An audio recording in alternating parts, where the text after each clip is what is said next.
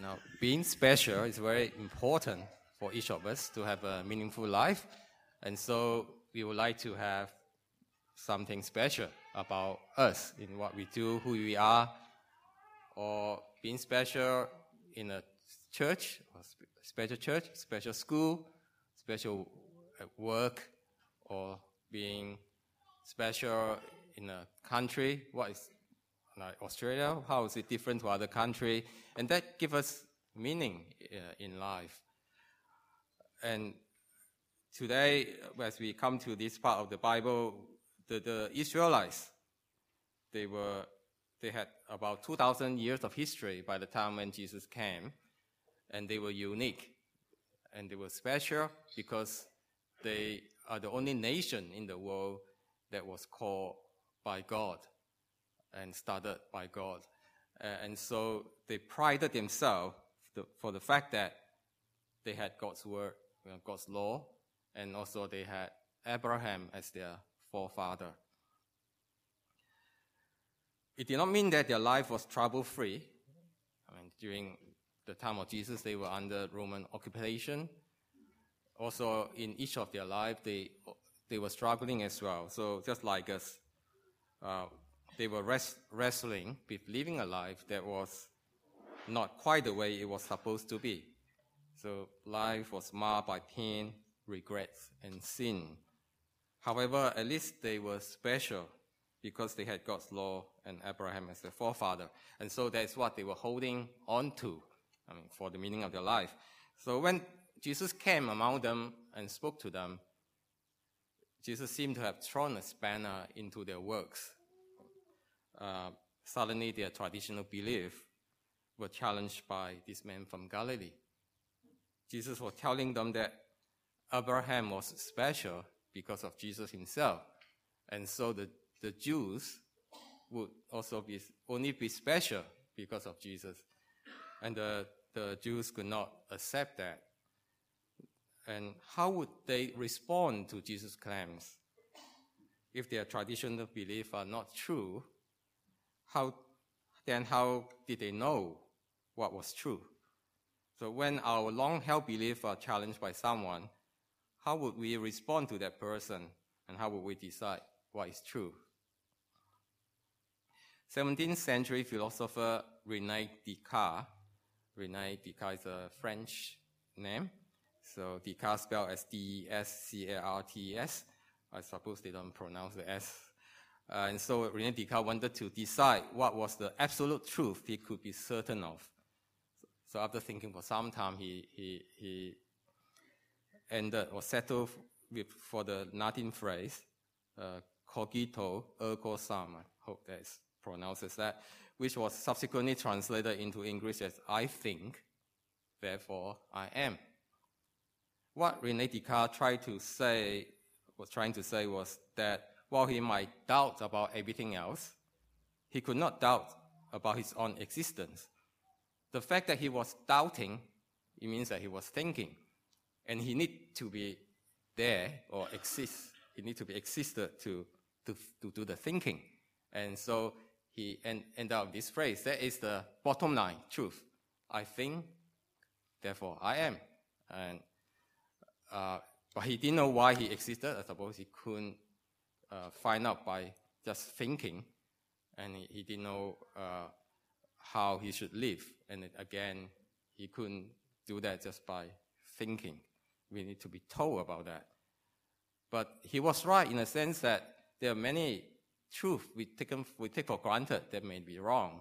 Just for example, when we see the sun rising and setting, straight away we think that the sun revolves around the earth.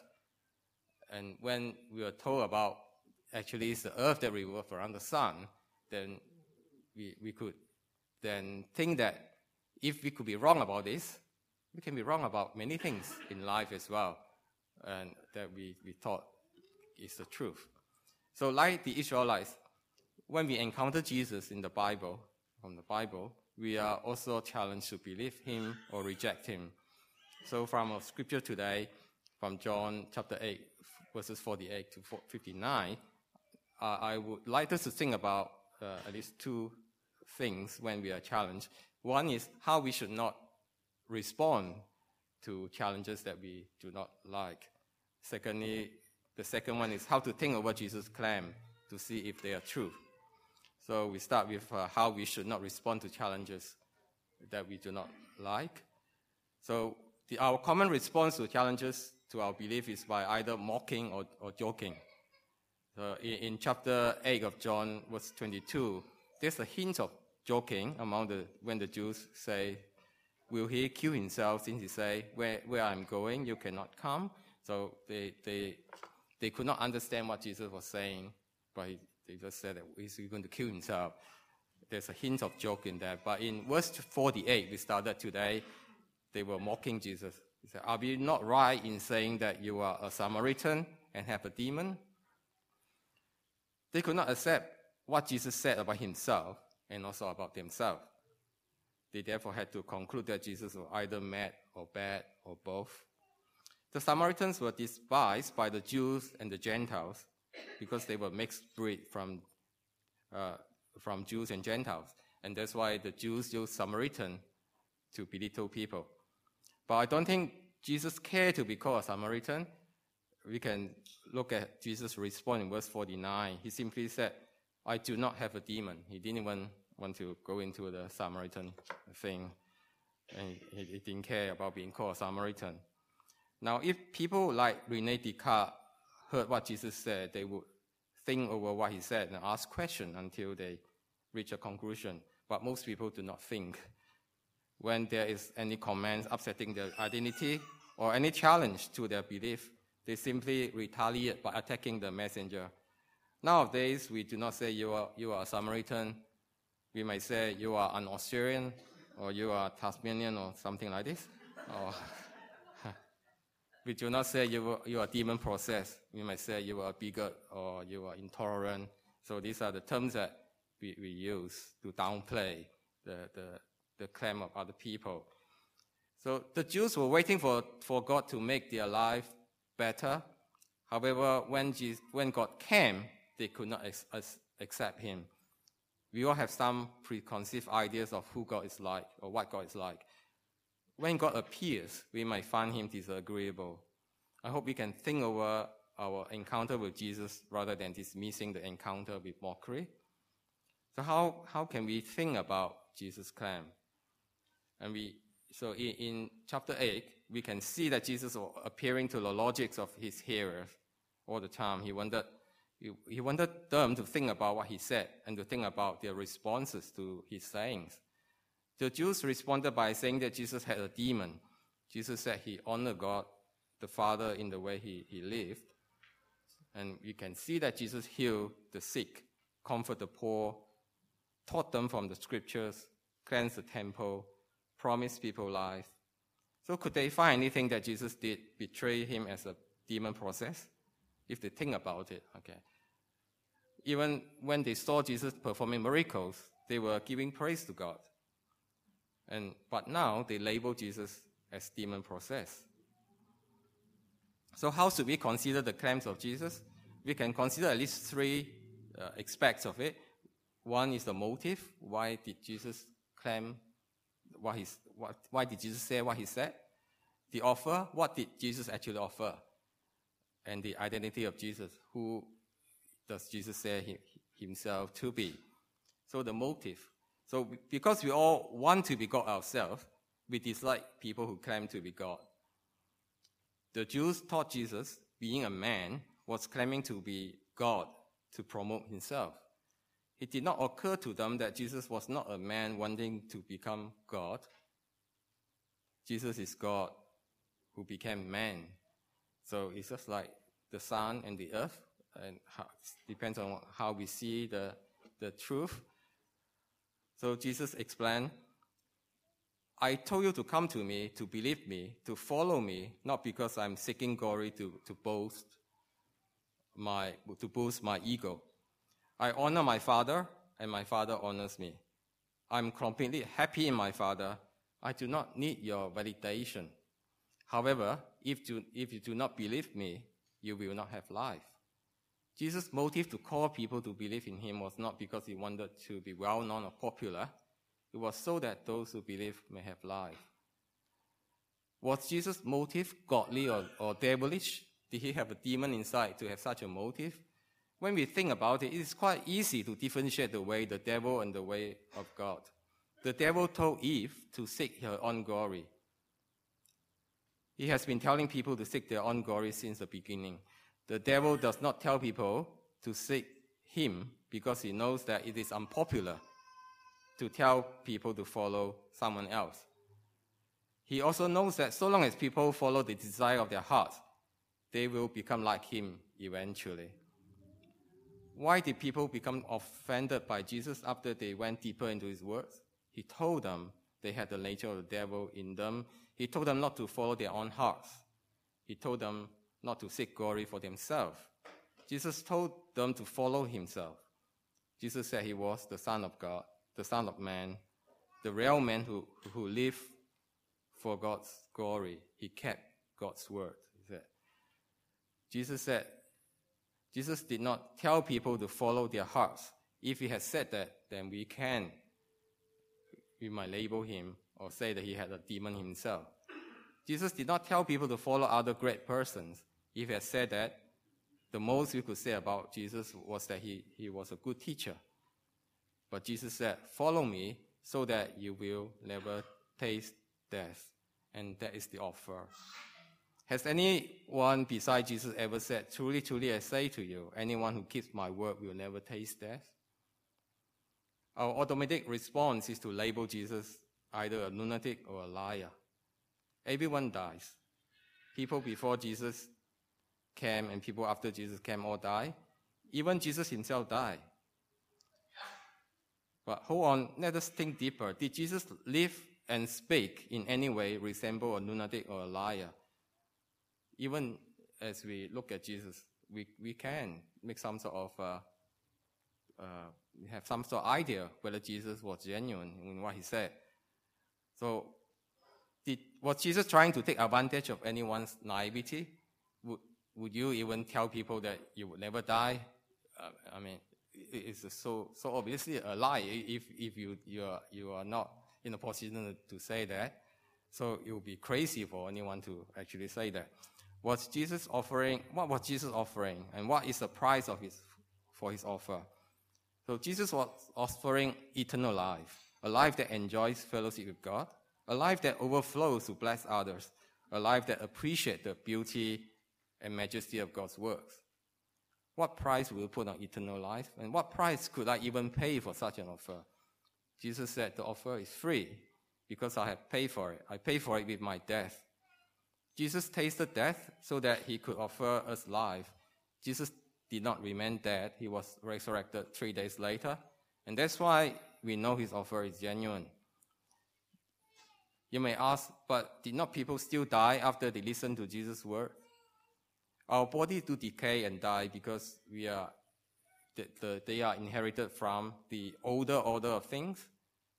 God promised us a new body like that of the resurrected body of Jesus. So the first body is formed from dust and it will return to dust. The second body is formed by God's power and it will last forever. The old body needs to go before the new body can come.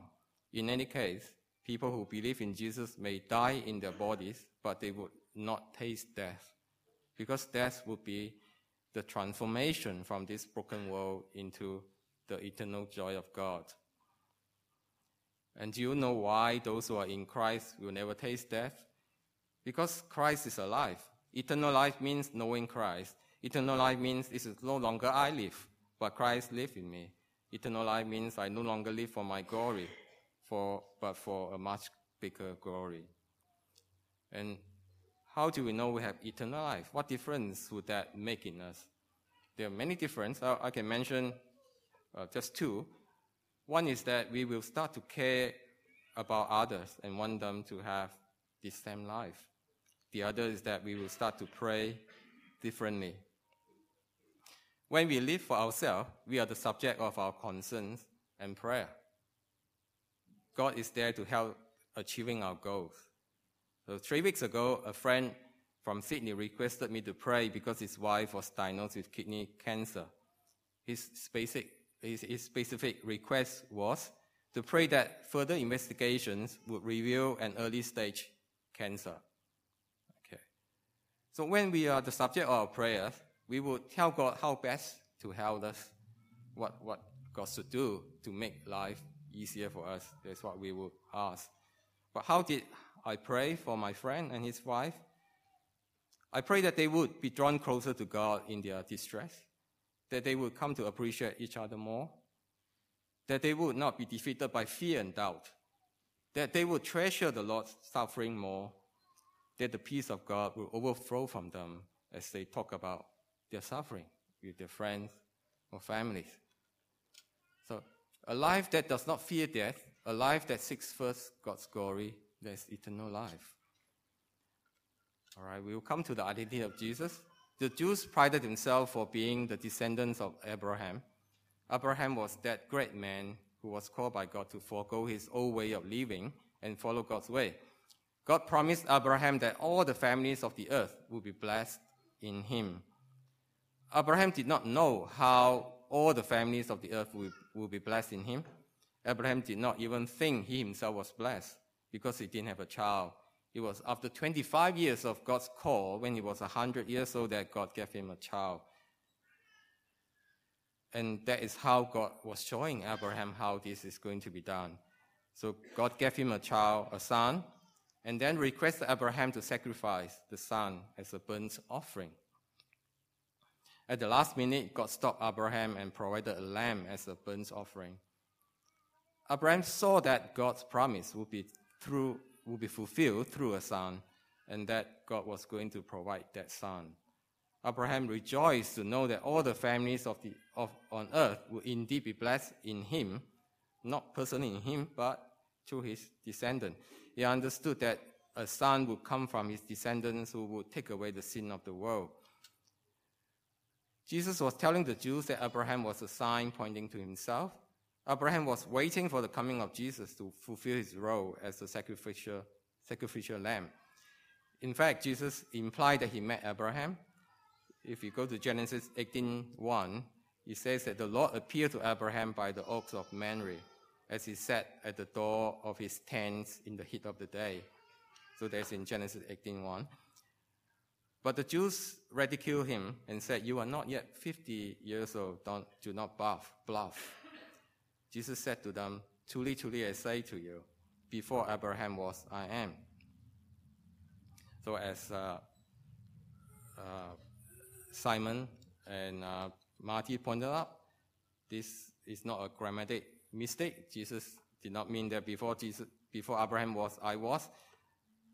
Jesus used the phrase "I am" quite a number of times, especially in the book of John.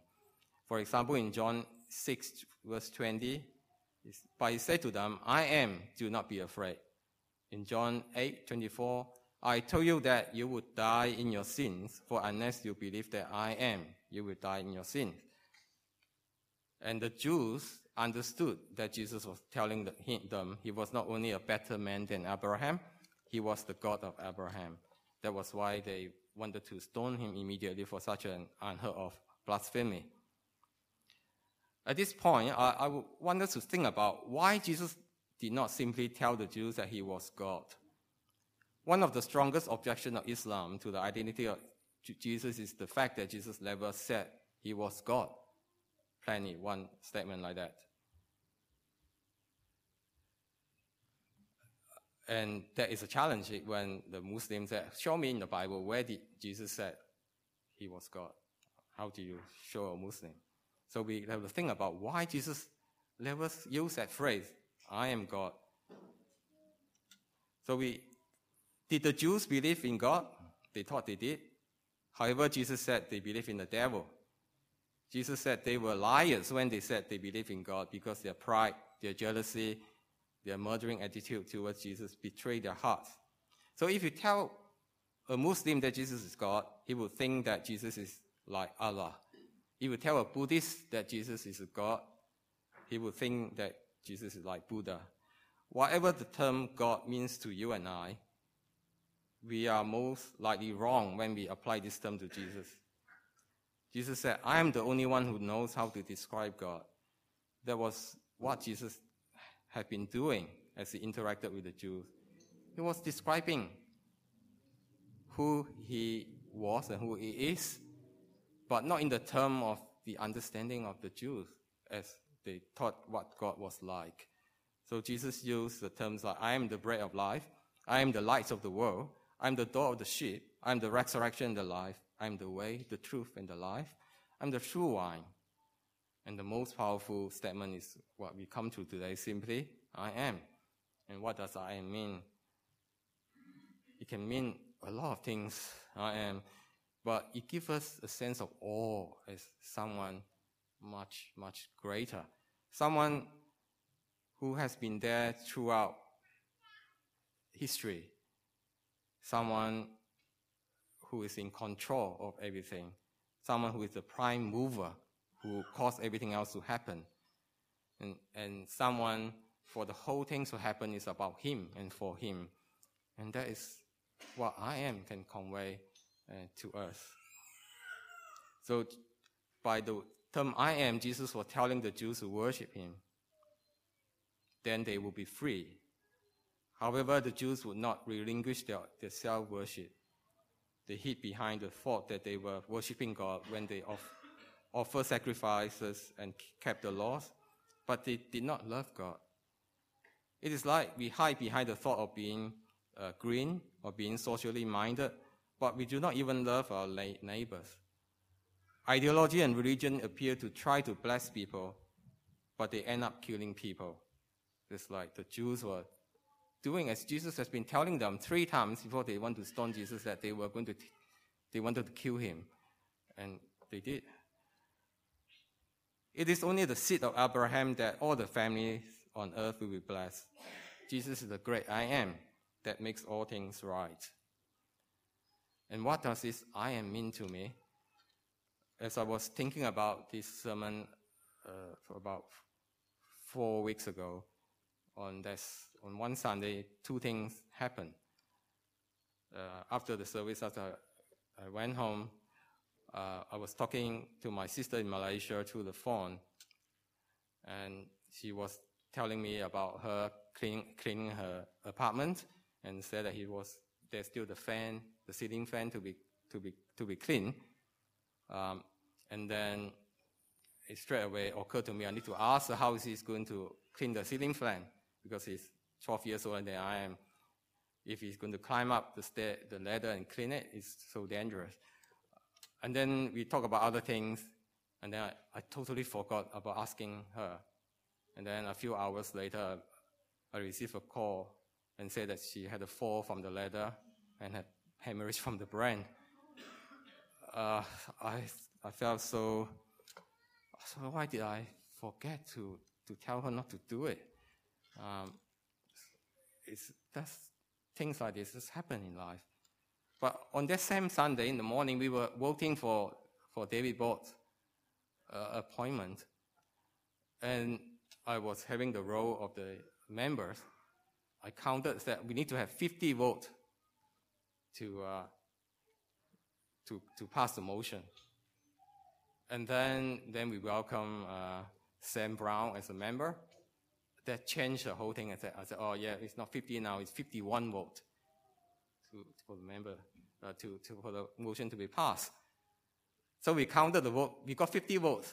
And I totally forgot that we need to have 51. So 50 vote, okay.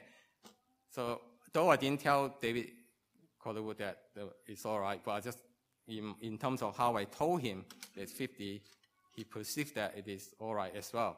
And so we said the motion was passed. Um, so on the same Sunday, so two things happened. I felt so bad in terms of what's going on in there. But reading this passage and going through it, I have to think that Jesus said, I am. So it's not about me, not about my sister, not about David Bott, not about anything else. In the end, he is whether things will turn up as I expect it to be or not, in the end, it doesn't really matter so much. Uh, there's so many things in your life that do not turn up as we expect them to be. But I'm, I'm not, He is. So, like Eve's split second decision to eat the forbidden fruit, each of our life can be changed in any moment. A moment of foolishness, a moment of carelessness, a moment of dozing off when we're driving, a moment of blocked arteries, giving us heart attack, can lead to much regrets and sorrow for myself and for someone else. But Jesus said, before your accident was, I am. Before your mistakes were, I am. I knew all about them. Trust me. It is for your brokenness that I came. And Psalm 94 19 said, When the cares of my heart are many, your consolations cheers my soul. And when Jesus said, I am, that is a big consolation to me. Rene Descartes said that because I was thinking, therefore I existed. I want to take this conclusion further. I want to say that because I can think, therefore God exists. I do not create myself or anything else. There is a prime mover that started all things. Jesus said, I am.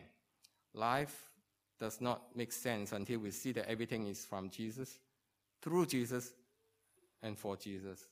Life is difficult to cope until we see that we are not the subject of our existence. Jesus is. Life is hopeless until we see that things do not happen according to our plans, but according to God's plan for Jesus. The Jews during Jesus' time had a glimpse of greatness, of eternity, of majesty. Most of them chose to hold on to their own familiar mundane existence. Every Christmas, we are reminded the great I am has come and offered us eternal life. May we be willing to surrender our small I ams and follow Him and trust Him. Let us pray.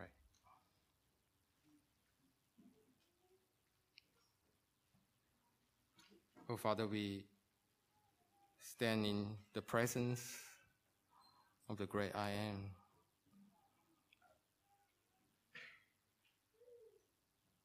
We can be fearful because we do not know you.